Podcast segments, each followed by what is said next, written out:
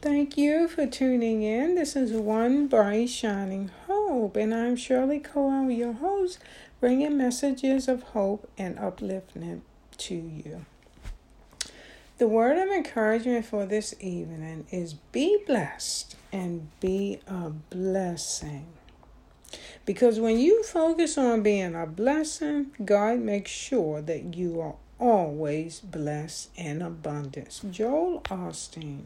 So keep being a blessing, my friend. Even when your actions seem to go unnoticed, keep being a blessing. Quote jollynotes.com. So you be blessed and remember that your life is already a blessing. Have a great evening.